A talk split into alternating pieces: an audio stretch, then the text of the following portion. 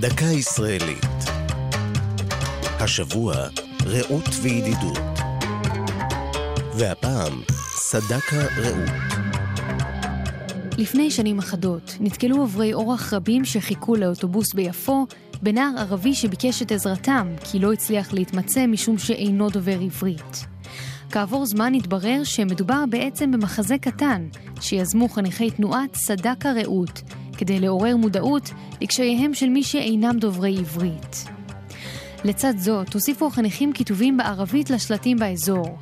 אלה דוגמאות לפעולות שעושים חניכי התנועה, הלומדים במסגרתה, בין היתר, לבטא עמדות פוליטיות ולעודד שינוי באמצעות פרסום, צילום ואומנות. את צדק הרעות יסדו ב-1983 סטודנטים ישראלים ופלסטינים כדי להפגיש נוער ערבי ויהודי ולעודד חינוך לפעילות למען שוויון חברתי.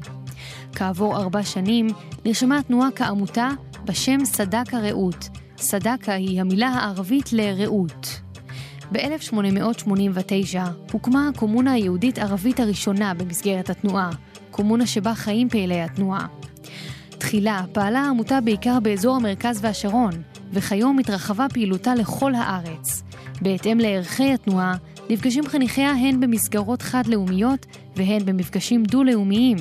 מאז הקמתה הצטרפו לתנועה יותר מחמשת אלפים בני נוער.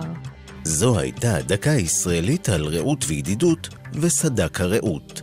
כתבה נוגה סמדר, עורך ליאור פרידמן, הגישה נועם גולדברג.